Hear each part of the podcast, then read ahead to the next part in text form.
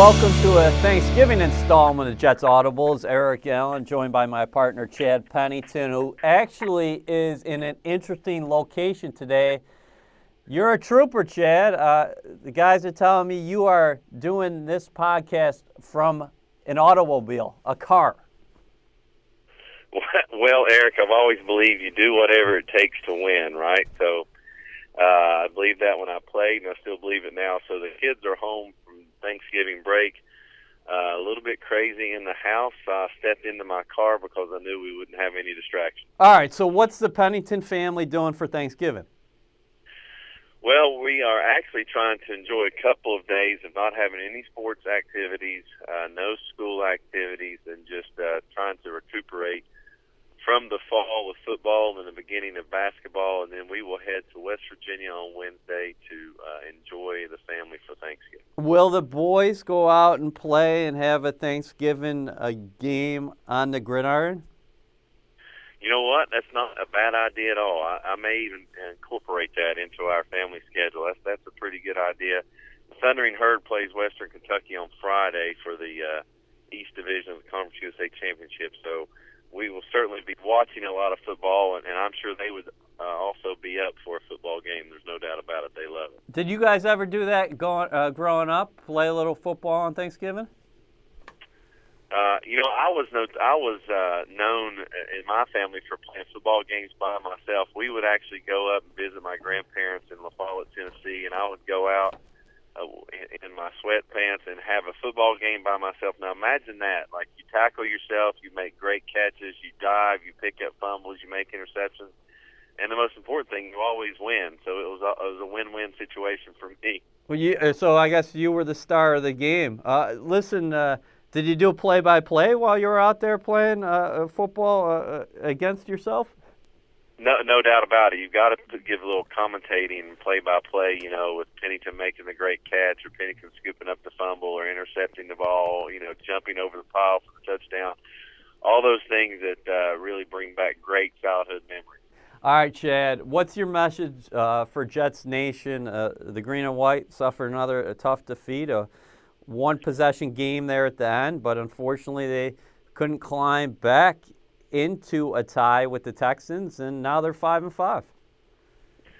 Well, if you, I think there's two perspectives here for Jet fans, and most importantly, there's two perspectives here for the team. Um, first of all, the inner perspective is, hey, the team is struggling, and and the team is trying to find a way to just get back into the win column. And so the narrow perspective is to is to think uh, the world's coming to an end. They're five and five. They've lost four out of five. They're certainly on a downward trend. And as a team, I don't think you can buy into all of that. I think you've got to broaden your perspective and look at it big picture and look at the league, look at where you are, and say, if we said we would be at five and five at the beginning of the season, would we feel good that we could make a playoff run? I think that uh, answer to that question is yes. We would feel good that we could make a playoff run. Right now, you don't feel good about a playoff run because of where you are and how things started. So, from a team's perspective, you always need to take the positive approach. You can't pessimism leads to complete breakdown of failure. So you have to be optimistic and go, okay, yeah, we've screwed this thing up uh, completely. Starting out four and one, we're five and five, but we are in the playoff hunt. And so, what can we do as a team to flush these 10 games, focus on these next six, and make a playoff run? Isn't there a difference? And I keep on coming back to this because I was with Herm Edwards for five years, but isn't there a difference between perception and reality? Remember, I think a lot of people do rem- uh, forget the fact that the Jets finished 4 and 12 last season. And there was some talk in New York this week that, hey, the Jets are frauds. But, Chad, this team wasn't saying before they matched up with the New England Patriots that they were Super Bowl contenders. In fact, Todd, well, Todd Bowles has been the same way each and every week. No question. I, I completely agree with that. And that's the big picture perspective you're talking about is saying it's a team that was 4 and 12, had a lot of turnover, coaching change, um, and then the early um, success of the team maybe have give it may have given a false perception out there that this team was ready. Now, as as teammates and as individuals, you always believe you got a chance to play for a championship. There's no question about that, and they certainly, as an organization, made moves to take that next stride to start to play for championships, and had some early success to lead you to believe that they could do that, and that's still possible. Uh, that that is certainly not out of the realm of, of possibilities as far as being able to make a playoff run and get into the playoffs. But right now, the feeling obviously around town and, and as Jet fans, you don't feel good about where you are because you have seen regression and not progression. So that that feeling out there is understandable. But as a team, you can't worry about that. You got to focus on we are what we are. We're five and five. There's a reason we're five and five. Now, if we understand what those reasons are and we understand that those things can be fixed, then we can change this scenario quickly. Ryan Fitzpatrick told me last night on Inside the Jets, you have to ignore the noise. How difficult is that for you, the player, in a place like New York, to say, hey, whatever's going on on the outside, forget about it. We got to lock it up inside the locker room and find something we can hang our hat on right now. Well, it's it's it's very important. It's the most important thing when you play in New York, and that's why some players can survive and some players can't. Um, but there there is it's important to understand what ignore the noise means. In my opinion, ignore the noise means you you you ignore the things that really aren't relevant to your situation. But you cannot ignore the things that are relevant to your situation and ignore you cannot ignore the mistakes being made. You cannot ignore the same mistake being repeated. You cannot ignore the lack of production and you have to look at those things truly strip yourself down as an individual and as a team, analyze those, and make a conscious effort to correct those things. So ignore the noise as far as the negativity out there, absolutely, but do not ignore the noise when it comes to uh, what are the real reasons we are struggling as a team and how do we fix those things. And what do you think are the real reasons the, the Jets have hit a rough patch here uh, in the middle of the year? Well, uh, offensively, I think uh, the lack of big plays, chunk plays, I think that's what has reared its ugly head over the last few uh, weeks. Is that um, you haven't had very many plays made down the field to make drives a little easier, um, to where uh, you can't survive in this league by having 14 play, 15 play drives every series. Defenses are too good schemes and coordinators are too good to allow you to do that on a consistent basis. You have to have some chunk plays that turn a possible 14 play series into a seven play series because you had a 40 or 50 yard game. And those plays have not been made. And and I think that some of the younger players on offense and some of the players that don't get their number called as often as the uh, typical players do, such as the Brandon Marshalls, the Chris Ivorys, the Eric Deckers. Those are the guys that need to step up and make a chunk play, and make a make a big time catch, a big time run, whatever it may be, to alleviate some of the stress that's put on an offense by trying to have to produce those 14 or 15 uh, play series. Uh, Fitzpatrick admittedly has said he hasn't played really well the past few weeks from your perspective, what have you seen on film from the Jets veteran signal caller? Well, I think number one, you got to really look at what he's been dealing with. Let's let's don't underestimate. The guy just came off the surgery table ten days ago. Uh, he's been dealing with the torn ligament in his non-throwing thumb, and yes, we can say it's not his throwing hand, which is true. But at the same time, it's it's a major injury. It's something that can't be taken lightly. So um, is there going to be a little bit different? Is there a difference in his play? Yes, and understandably so. That's where the team concept has to come in, and guys have to make tough catches. Guys have to make plays that they're not necessarily expected to make because you have a leader in your offense that is is hurting, that is down, that that needs some help, that needs someone to step up and just take a little bit of the pressure off of him. Uh, you know, so that that's number one, I think, is most important is when you have one of your best players on one side of the ball or the other that's down, uh, that's hurt a little bit. You, you've got to have other players step up and make up for that production. Secondly, I think you know I'll just like to see him protect himself a little bit better. I think these hits are starting to accumulate on him, and although I love his grittiness, I love his toughness. I mean that really starts to compound itself as you get later on into the season. So think about a little bit of self-preservation and realize that his availability and his ability to lead his team is most important compared to getting an extra yard uh, on a quarterback run uh, and, and taking an unnecessary hit. And then finally, uh, just you know, staying stable, staying uh, committed. That's what he's going to be about. That's what will allow the Jets to persevere through this tough time. Is his stability and his um, unwillingness to waver. I think that's most important in providing that stability for the team. You talked about explosion plays down the field. Uh, Fitz threw a good deep ball to rookie Devin Smith, who unfortunately wasn't able to haul that pass in. Otherwise, that's a touchdown. And Devin Smith has had some struggles here in his rookie season. There's a lot of players doing the National Football League making that transition.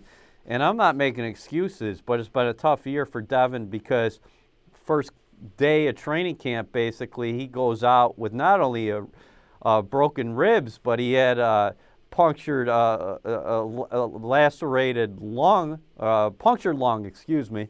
And now you're seeing him trying to get back up to speed and get involved in offense. And obviously, he's got some pressure on him. But what do you do as a quarterback when you see a guy, obviously, who's fighting it right now? You continue to pump him up. You uh, work with him after practice. You you do little things to create small victories. I think small victories and accountability habits create uh, later success. And so right now, for him, he's got to create some small victories throughout practice and throughout the week to build that confidence. You can't wait to make a play in a game and then say, okay, now I've got the confidence to do that. You do that throughout the week to build that confidence because once you get to game day, we don't have time for that. So I think that's most important. I think the, the other learning tool or, or the, the the lesson to be learned for younger players is that in in the NFL you don't get very many opportunities to make a difference. Uh, it's not like college or high school where you get multiple opportunities because you're running 90, 100 plays a game. It's 60 to 70 plays, period, uh, in an NFL game. And so the, the limited amount of opportunities that you get, you must convert. You must make. That's just the nature of the game. That it's not going to change. It's always been that way.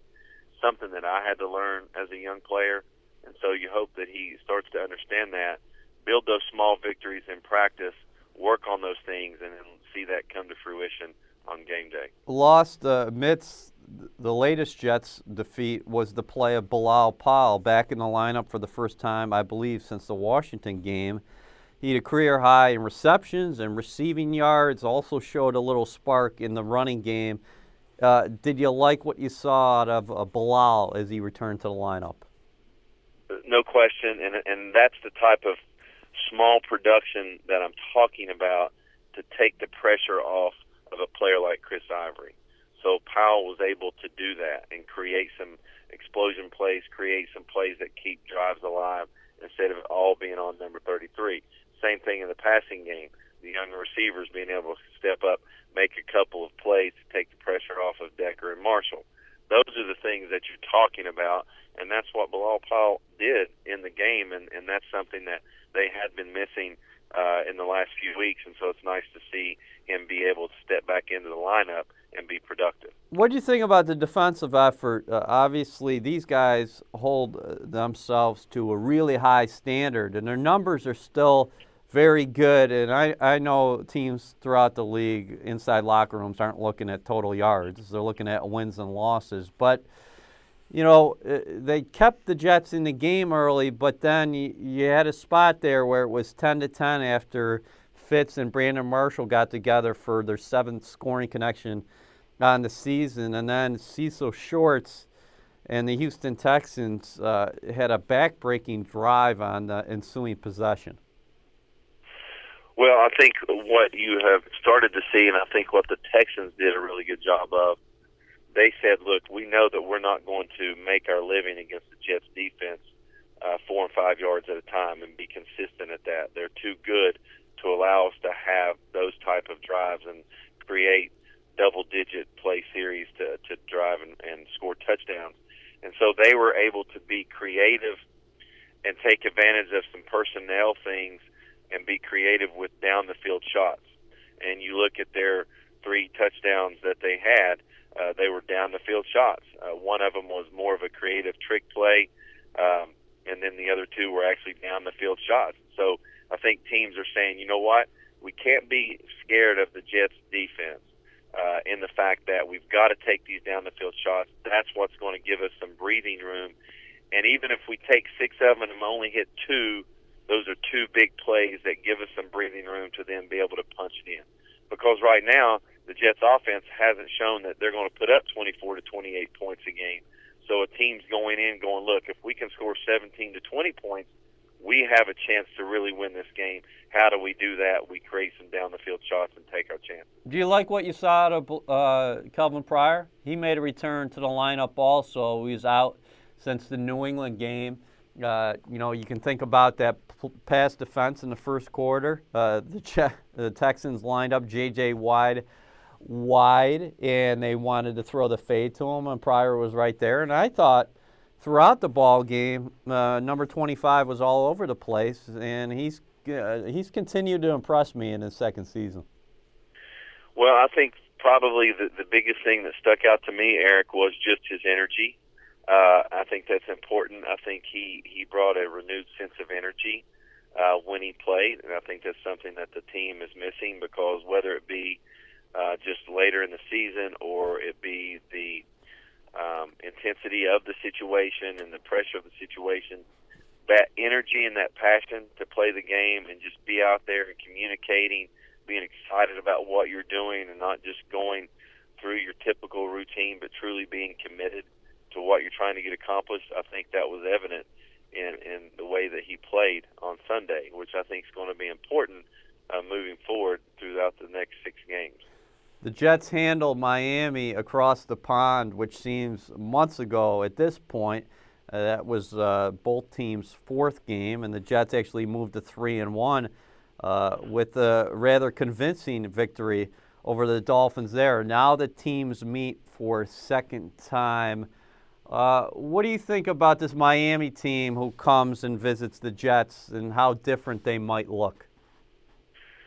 Well, I, I think that their backs are against the wall. I think you have two teams that um, are in a similar situation. Uh, if we're splitting hairs here, uh, there's no doubt that Miami's back is completely against the wall. They have no room for error, being at four and six.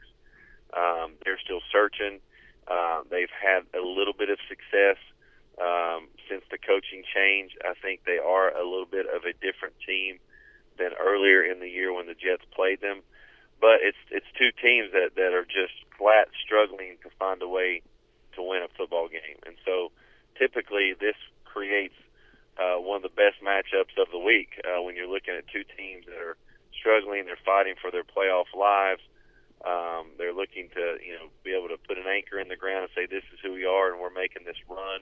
And you've got two teams in similar situations, so it's certainly going to be a game that's going to have some fireworks, and it's going to be intense this is a playoff game for both teams. On paper, the Jets should be able to get the run game moving against this team. The Dolphins have, have struggled throughout the year stopping the run. Chris Ivory uh, went off against them in London, and last week the Cowboys got it moving on the ground against this Dolphins team who, throughout this the entire 2015 season, have really uh, had a lot of holes in their defense, specifically against that running game. Yes, they have. They certainly struggled, and when you look at them on paper, you you wonder why that they're you know having trouble in the run game. But you know, I think it's going to be a matter of will and and you know an offensive line against a defensive line, and just who, who wants it and who's going to execute better and who's going to be more tenacious and physical and and relentless. I think that's what it's going to boil down to, and uh, which whichever offensive or defensive line takes it to the other, they're going to have the advantage and and play with en- enthusiasm and energy and uh, a little bit of nastiness and and have a little vinegar in you to where you, you got to say we've got to establish the line of scrimmage here. We we this is a matter of will. This is a game that uh, doesn't necessarily come down to game plan as it comes down to just pure determination and want to of who's going to fight back and try to help their team get back into the playoff race. The Jets are honoring the Super Bowl three team uh, during this ball game, and also at halftime, Emerson Boozer and Matt Snell will officially be inducted into the team's Ring of Honor. Thoughts on Booze and Matt Snell uh, going, uh, taking their places on the Jets' all-time team?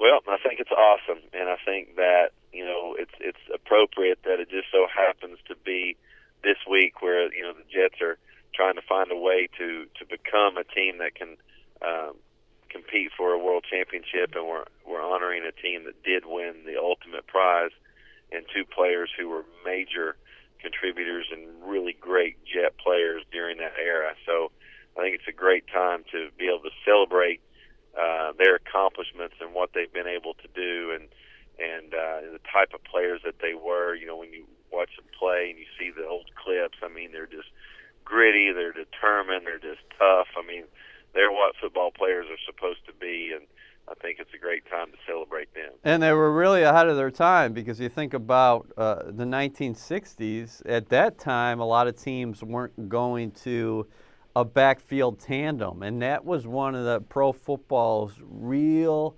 first true tandems as the Jets used both of these guys in the passing game and the run game and as blockers as well. No question. I mean, they were very well rounded. You know, now we have all of these specialists today, and when you look at those two players, they are asked to do everything, and uh, that's certainly a dying breed in, in our game today. Uh, whereas uh, in the past, uh, you look at two players like that. I mean, they were asked to do everything. They were so versatile that they were capable of doing everything, and and the team really counted upon them in every situation. I just want to get your thoughts real quickly on the Jets' uh, waiving of Quinton Coples this week. Uh, he's drafted uh, 2012 first round pick, number 16 overall. Had 16 and a half sacks the last three seasons, but this year he really saw his playing time decrease, Chad. Obviously, more of an inside pass rusher than anything, and he was playing the outside linebacker position. And the Jets have been using Lorenzo Mauldin, a rookie out of Louisville, more and more in sub situations.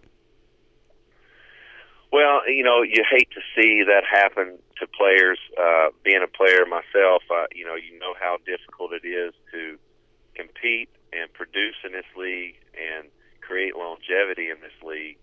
And I think he'll find another spot. Sometimes uh, you get players that are on teams and you just have too many good players at one spot, and you can't keep them all. I've seen that with great receivers uh, you know, you see that with other players where they just finally find their niche with an organization. So, you know, the releasing of, of Quinton doesn't mean that he can't play in this league.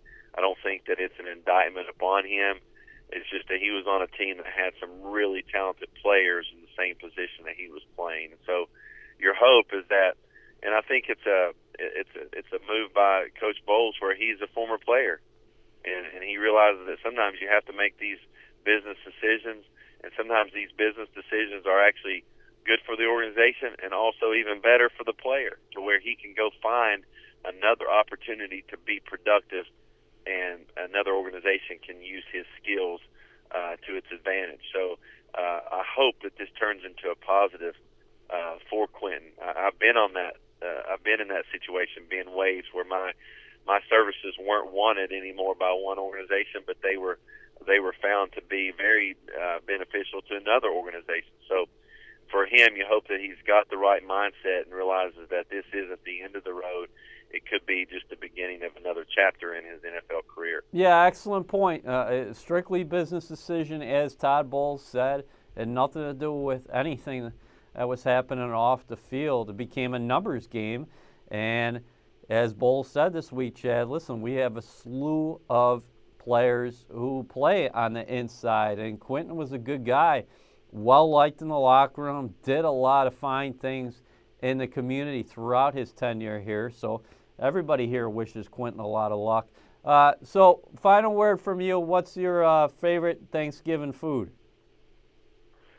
Oh man, let's see. I am. I love gravy. You know, I'm a biscuits and gravy fan. So anytime we have a chance to have gravy on something, I'm all about it.